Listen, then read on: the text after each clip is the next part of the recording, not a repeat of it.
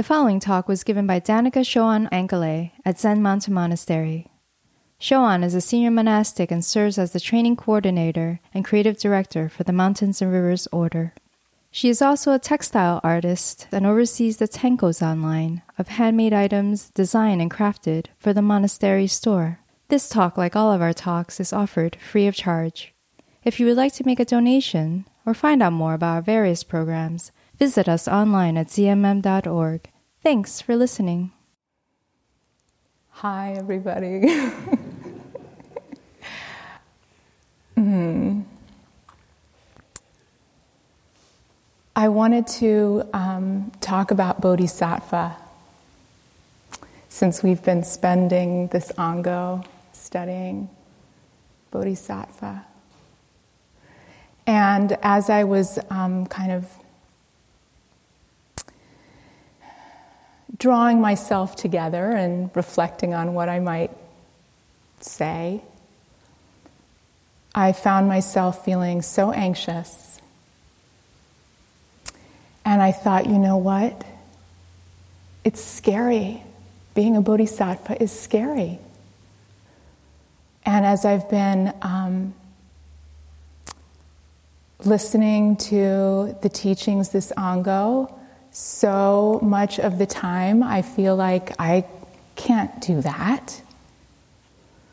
To renounce comfort and familiar ways and delicious desires, to actually turn toward and take on others' toxic energy, to cultivate unconditional love for beings that I consider reprehensible.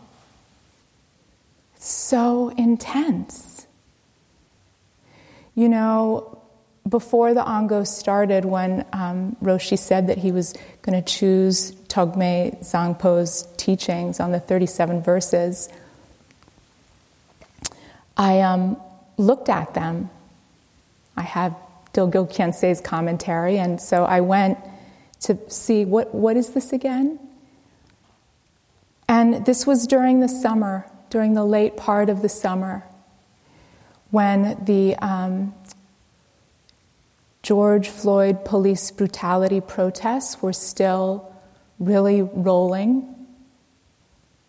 And when the forest fires out west were just raging, and we even had hints of smoke here in the Catskills. And I read through the teachings, and I actually went to GoCon I was like, Have you read this? I was like, what, what, what are people supposed to do with this? I was like, This is like not, like, I, I was a little freaked out. And he was like, You know, that's the Buddha's teaching. He was like, you, you can't, I was like, well, Shugen, maybe he's like, you can't edit the Buddha's teaching. So I thought it was a very bold choice. Deliberately so, I'm quite sure. So, some of the qualities I would like to touch on that I think are totally alluded to in the 37 practices, but um, as more of a distant, over the shoulder memory than a present experience um, for that venerable teacher.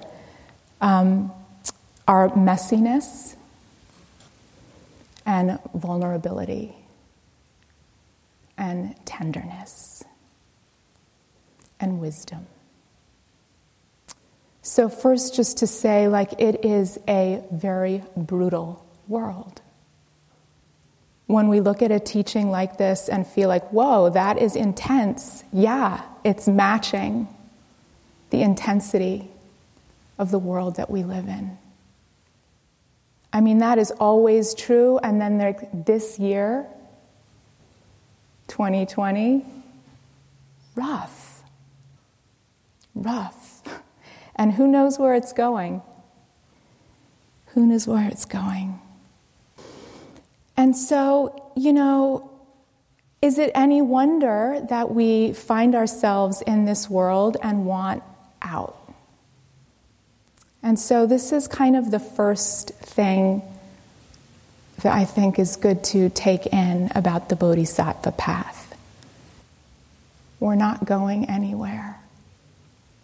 This is it. This is it. This is explicitly part of the teaching, in a sense.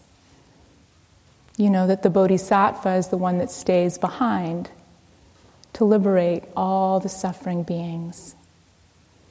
The bodhisattva is a citizen of samsara. And yet, and yet, here's the pivot. Nagarjuna himself said, samsara and nirvana are the same thing. And he meant it. That was not like a provisional statement that expires with our present circumstances. So the bodhisattva is a citizen of samsara, but they have a very particular relationship to it. The bodhisattva understands what's actually happening. And I would guess that the clearer and maybe the more vulnerable a bodhisattva is and is willing to be, the more powerful they can be. So we start with really taking that in. And Tokme Zangpo's teachings make it pretty clear that this world is complicated. It's full of abuse and hatred and karmic complexity, the afflictive emotions. How are we going to travel from this realm? How are we going to travel without taking a single step? Well, I think for a lot of us, and for me, for many, many years, the inclination is to see zazen as a way of getting out. Maybe in just a subtle way that we're not super conscious of. You know, we hear teachings on samadhi, on Buddha mind, on the absolute nature of reality, and we think, sweet. I'm out of here. and so we can take our seat and actually be oriented toward another time or place, toward creating an experience, toward getting out, trying to disappear or make the world disappear but actually practice is just to sit here. It's actually about being totally here. Not in like a be here but not actually be here way. No, in a like actually be totally here without any distractions. It's a common misconception, I think, and, and there's um, uh, a history there which is worth mentioning. I mean, first, there's the um, original teachings of the Buddha and Theravadan Buddhism, and the sort of the model of the Arhat who liberates their own mind and kind of like um, completes the deal. Um, and then, you know, the Mahayana view with the Bodhisattva sort of returning, that's, that, that comes a bit down the line. Um, you know, there's teachings on the dreamlike nature of reality, so we can think like, okay, I guess this is a dream. I guess it's kind of like a long, complicated dream, but okay, maybe that's the solution. I will wake up and I won't be here anymore. I don't know. How's that going to work? There's language that we use also that can lead to this, like we talk about, you know to sever all thoughts or, you know, cut things off at the root. And um, so deep in me is this particular sort of, um, I don't know, persistent feeling that that is what I'm um, going for. Um, that I was really struck when, over just a couple weekends ago, whenever it was during the Ango intensive, you may remember this moment. I'm not actually sure what Roshi was addressing, but he, he said, We are not striving for a state of absorption. That is not the point. And I wrote that down. Judy Lief, in her um, workshop on Milarepa, told the story of um, Saraha. And uh, I, I, looked it up and I found a, a retelling of it by um, Lama Tsultrim Allione um, in her book Wisdom Rising. And um, it's, it's like right, right about this. So Saraha is one of the Mahasiddhas of India, same sort of, um, you know, the, the great yogis, the great practitioners. And, um, and Buddhist, Buddhist practitioner. And he, um, he is living with this uh, Dakini consort, his partner, and um, uh, arguably his teacher. And um, there's, there's a certain evening that he asks if, if she would make some radish curry.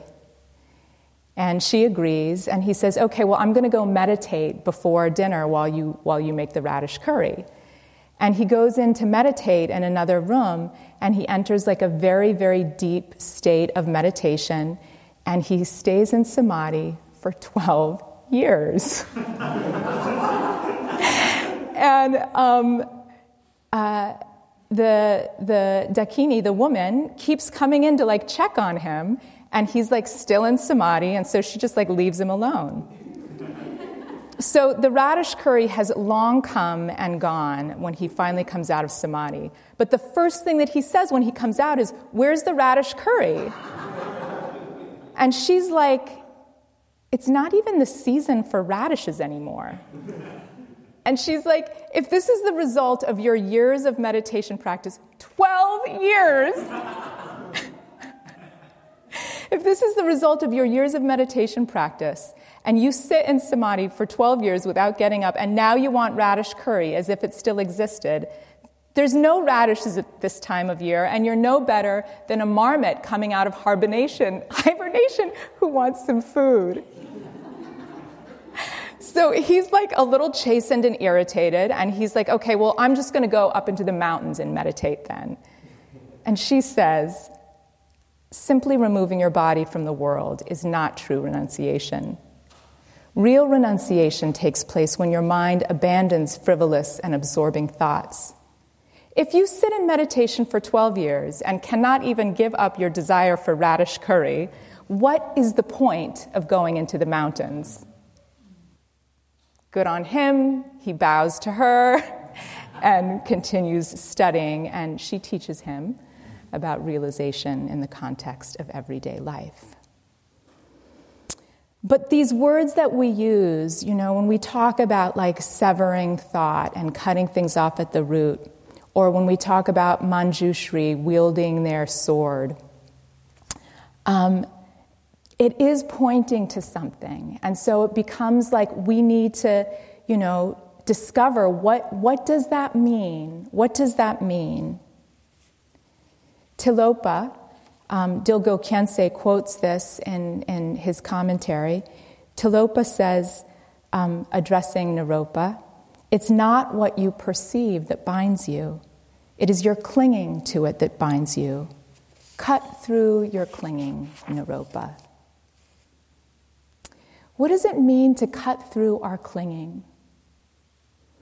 As soon as we take that up as an aggressive act, we're back in the realm of samsara in a sense. We're rejecting what's actually here. It's, it's a form of clinging. To cut off clinging in an aggressive way is another form of grasping. The mind is still not at ease. So, how then, in the swirl of thoughts, how do we work with that? Well, there's the need for calming the mind. So there's the need for developing concentration. But we're not developing concentration so that we can like check out or go blank or be like done. We're developing concentration so that we can see into our mind. Shamatha, stability of mind, calming the mind. When our mind is just going, going, going, going, going, going, going, it's dizzying, it's nauseating sometimes. And we're just in the thrall of it. But if we can begin to calm the mind down, then we can begin to see. So our mind has this capacity to see insight, vipassana. And sometimes shamatha and vipassana are taught as a distinct, not distinct, but kind of um, uh, particular um, practices of meditation. In Zazen, we kind of do both, but we can't really take up a practice of insight until we have a practice of um, some calm abiding, which is why we start with working with the breath. But even when you're working with the breath, you may have a questioning heart under that. So, rather than cutting off in terms of rejecting, we can mm, not feed, not add, we can refrain. It's the constant adding and the constant activity that keeps the cycle going. So if we refrain, things quiet down. Recently, I was sharing with folks, I watched a teaching by Tsoknyi Rinpoche, and he used a, he did like a guided meditation, and he, um, he used the word allow, to just allow. As thoughts are arising, as you're having your feelings, just allow. Don't try and cut off. Don't chase after. Just allow. Suzuki Roshi talks about in Zen Mind, Beginner's Mind, about having, um, if, you, if you give your cows a very spacious field, they'll just chill. As soon as you pen them in, right? As soon as we're like on our mind, like, uh, thought, thought, uh, uh, just allow a little more room, a little more space. And again, something that I've um, offered before, but I find it so helpful still, um, is this uh, phrase from the teacher Anam Thubten, who says, um, Buddhist practice is devotional surrender to reality. I find that very helpful to just be with what is. And in my own practice, again, I have, I have felt like, oh, is there a tension between like concentrating the mind? Should I be concentrating the mind? Or should I be like relaxing the mind, having sort of an open, spacious mind? One feels like whoosh, and the other feels like, and I've like sort of oriented myself in ways where I felt like, okay, this is, I'm, I'm working on my concentration practice, or now I'm just like resting at ease. And um, I was asking Roshi about this not so long ago. And he was like, you know, look at how they're different. Are they different? And so I really took that in and went to look to see okay, what am I talking about? What that I've set apart, you know? And I had to see that, uh, I had to say that they're not, they're not different. To concentrate in a relaxed way or to relax in a concentrated way, this mind of non distraction. The mind is at ease, right? The mind is at ease. It's not perpetuating. So, this um, relaxed, open, non distracted, concentrated mind. I was talking to a friend just the other day, um, kind of asking her advice about working, working out a problem. And I said, Yeah, you know, if I can just get clear. And she said, Stop. Stop. Don't worry about being clear. Just let yourself be vulnerable. It stopped me in that conversation as I took that in. What does it mean to be vulnerable? And in our practice on this path, what does it mean to be vulnerable? In a sense, when Tsoknyi Rinpoche says allow, that's a very vulnerable state to allow whatever's arising. You don't have to fix it. There's nothing wrong. Whatever's arising, to allow it. That can take so much courage, fearlessness, depth of heart. And we begin to see like that defensive, reactive, oppositional sort of activity of our mind what is it that we're trying to protect? When we loosen that, what kind of experience becomes possible?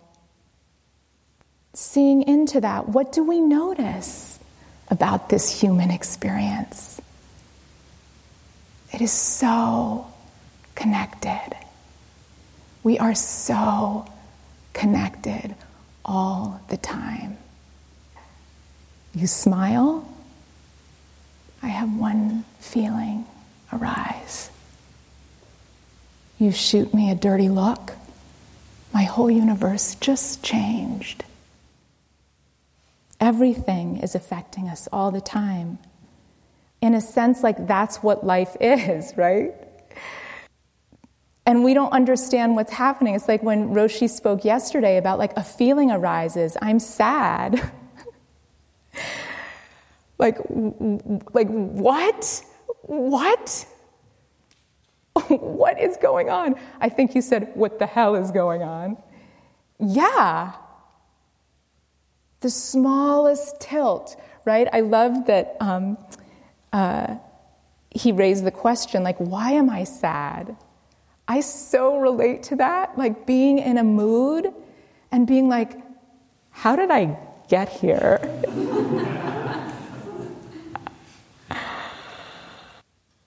You know, this reminds me uh, a, a, number of years ago. Um, I was in an art studio workshop that met weekly, and I, I made a friend there who, um, it turned out in our conversations, she was studying magic.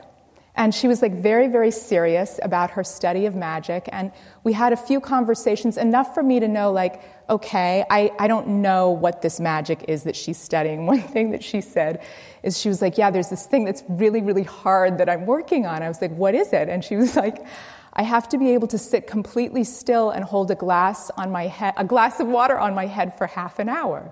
And I was like, no problem.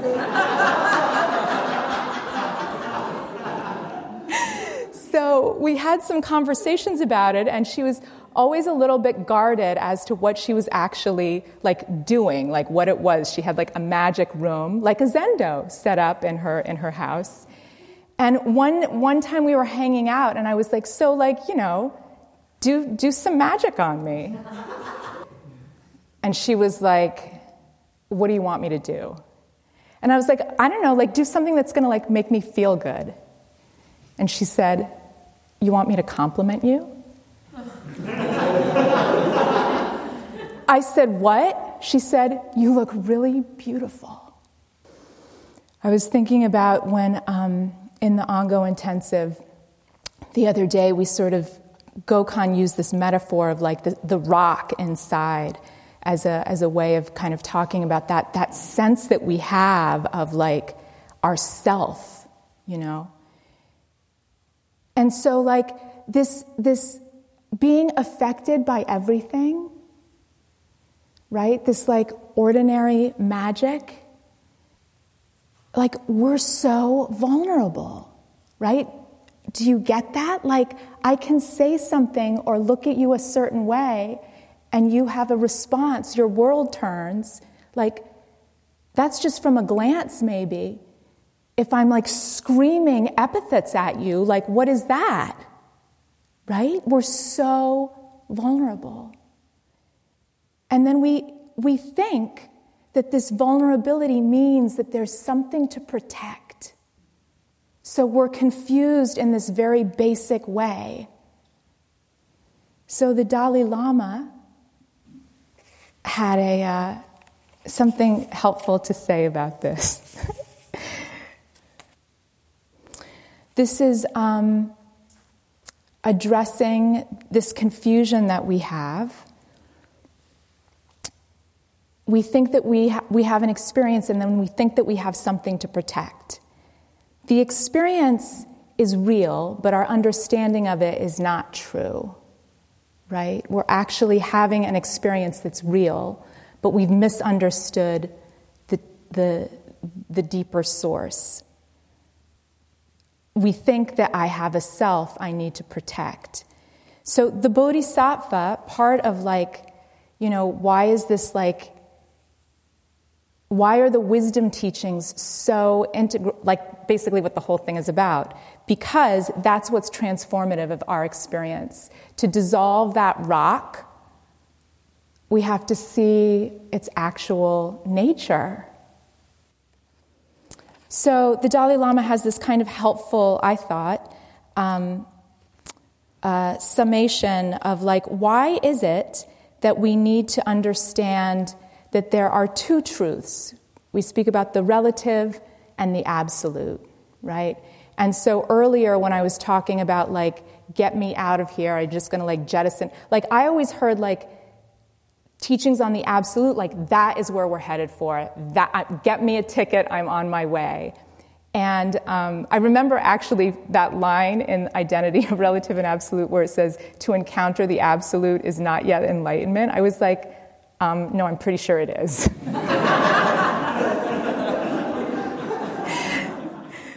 so, um, so, so there are two truths, which means the relative world is just as true. It's just as true. You can't take one and not the other. That's like the kicker. This is from a book called um, Transcendent Wisdom, which is the Dalai Lama's commentary on the chapter of Shantideva's Way of Bodhisattva that deals with the wisdom uh, Prajnaparamita. So he writes We need to understand the essential nature of the broad diversity of phenomena. In other words, emptiness.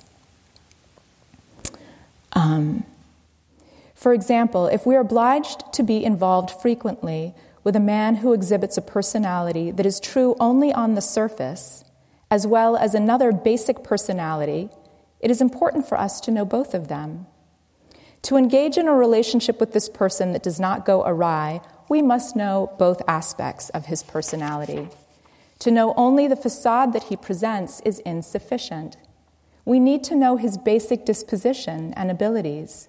Then we can know what to expect from him, and he will not deceive us.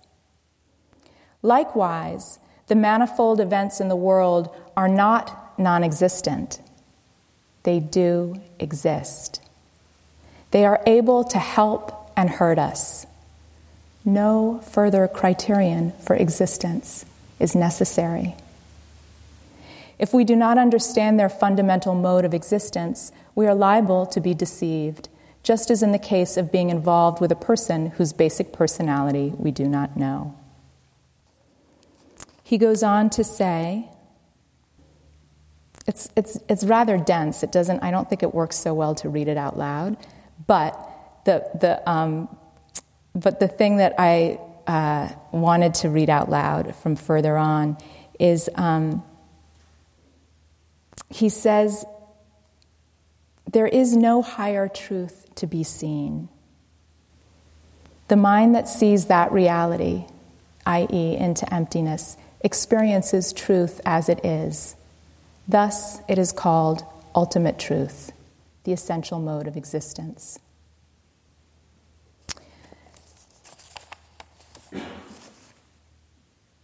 I think that this is quite helpful. Everything in the world does exist. It's able to help and or hurt us. No further criterion for its, existence is necessary. So, this experiencing mind, Dilgo Khyentse, in his commentary, says um, to formulate the existence of something that has no existence at all is called delusion. It is only your lack of awareness and your grasping that make thoughts seem to have some kind of reality. If thoughts had any inherent existence in the absolute nature of mind, they should at least have a form or be located somewhere. but there is nothing. However, that nothingness is not just a blank emptiness, like empty space.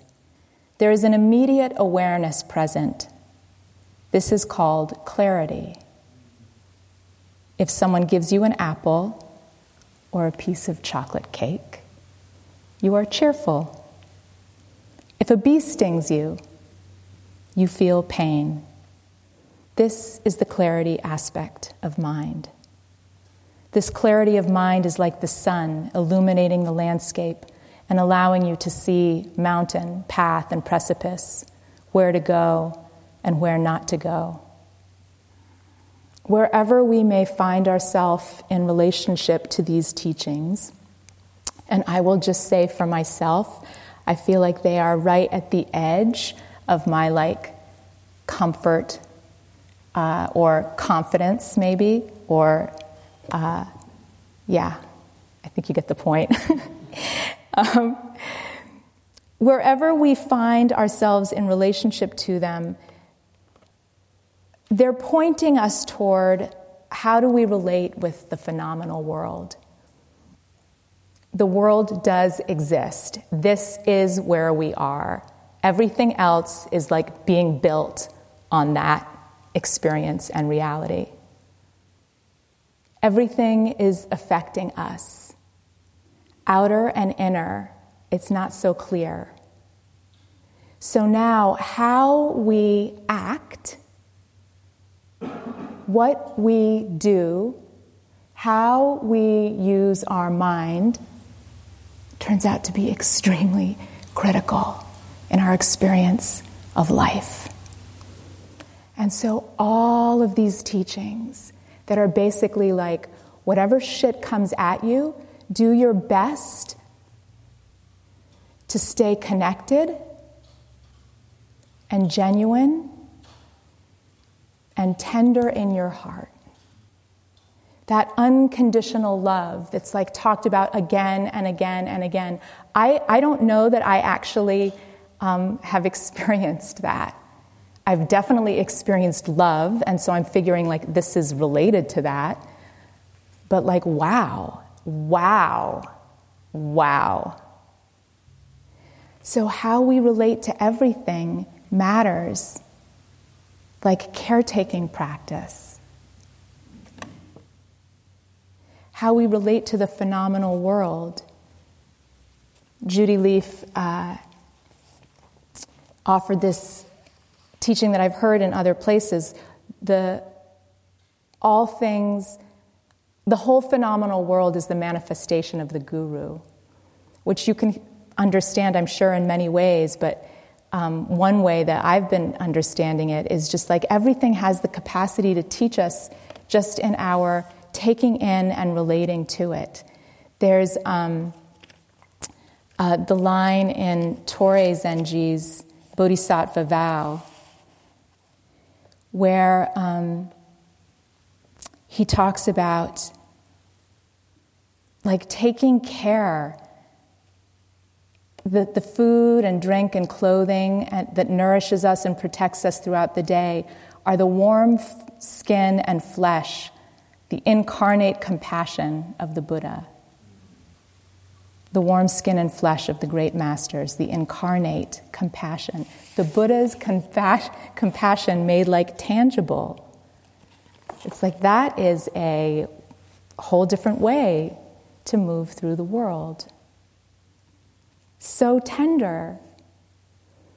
So tender. There's a translation of Torei Zenji's poem where he uses the word tender to talk about um, how we might treat, yeah, being kind, and this translation talks about being kind and merciful um, toward inanimate objects, and even more so toward human beings.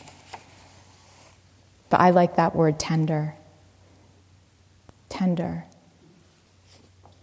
In her book, The Way of Tenderness, Zenju Sensei says, When I turned toward the hurt in the silence, I entered a kind of tenderness that was not sore, not wounded, but rather powerfully present. I sat up straight. The silence had tilled hard ground into soft soil. I sunk deep into the soft ground, where the source of life was revealed, wordless, nameless, without form, completely indescribable. And then, I dare to say it, I was completely tender.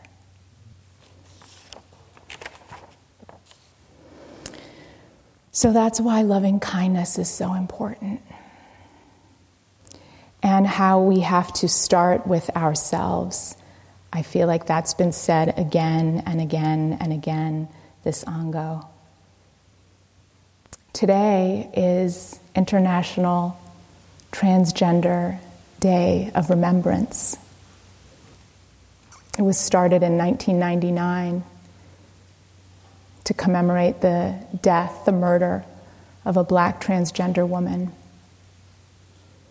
And our Sangha is going to have our very first observance of TDOR. And we're not doing it today. The folks who planned it, the Transgender Nonconforming Sangha Practice Group, um, planned it for Tuesday so that everyone who's participating in Sesshin would have the option of being part of that vigil. And it's exactly that, you know, that can be a manifestation of our bodhisattva um, commitment to turn in to the fire, to face what's true, to not turn a blind eye. So TDOR commemorates all of the people, transgender people, who have been murdered because of transphobia. So to see that and to be touched by that pain and suffering and to bring forth our practice of open eyed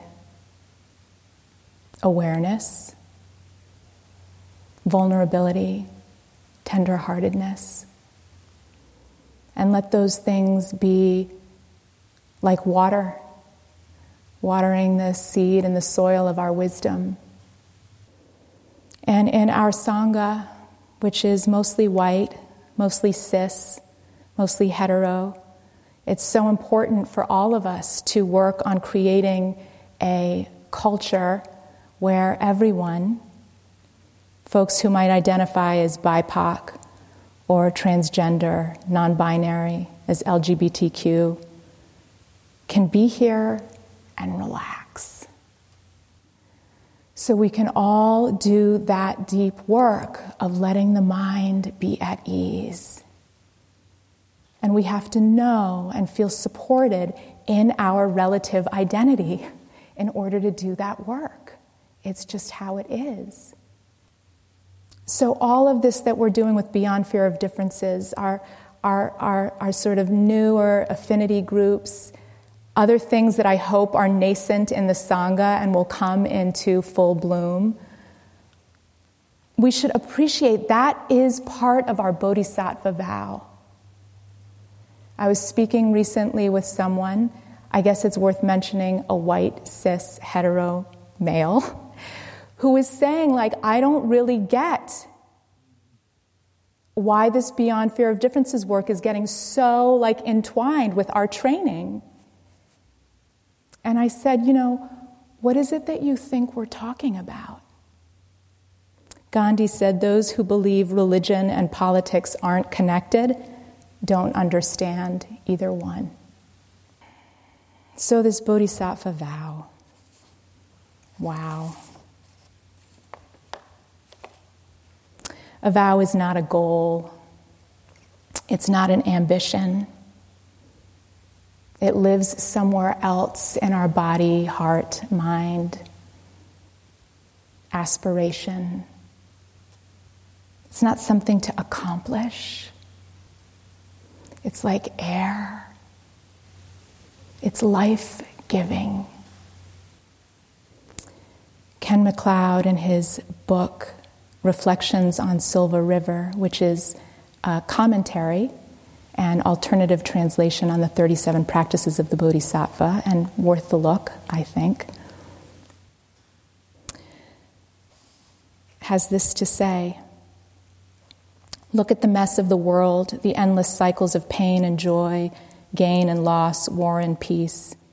You see how every person, not just you, struggles in his or her or their life, struggles and struggles and struggles. You are not alone. At this point, a quite profound shift in your motivation takes place. Your practice is not just about you.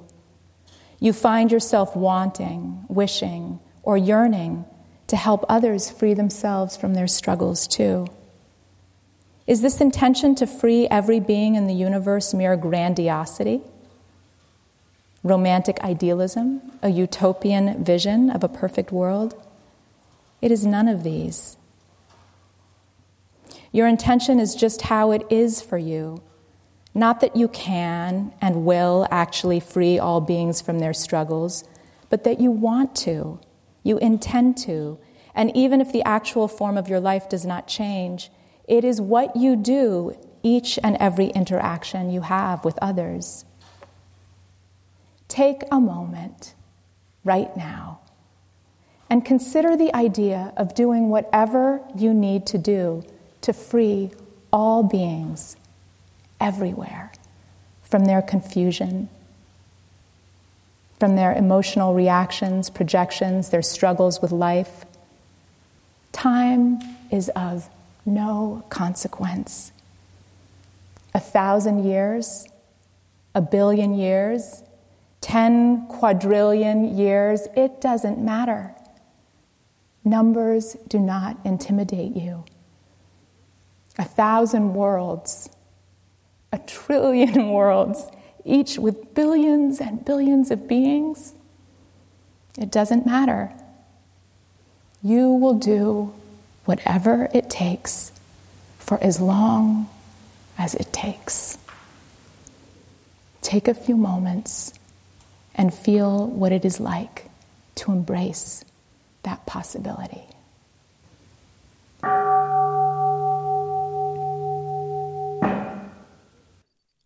Thanks for listening. Did you know that Zen Mountain Monastery is live streaming all Dharma talks and daily Zazen during the coronavirus quarantine? Visit our website to learn about all the online programs being offered at this time. Just go to zmm.org and click on the link at the very top of the page, or scroll down and click on Retreats.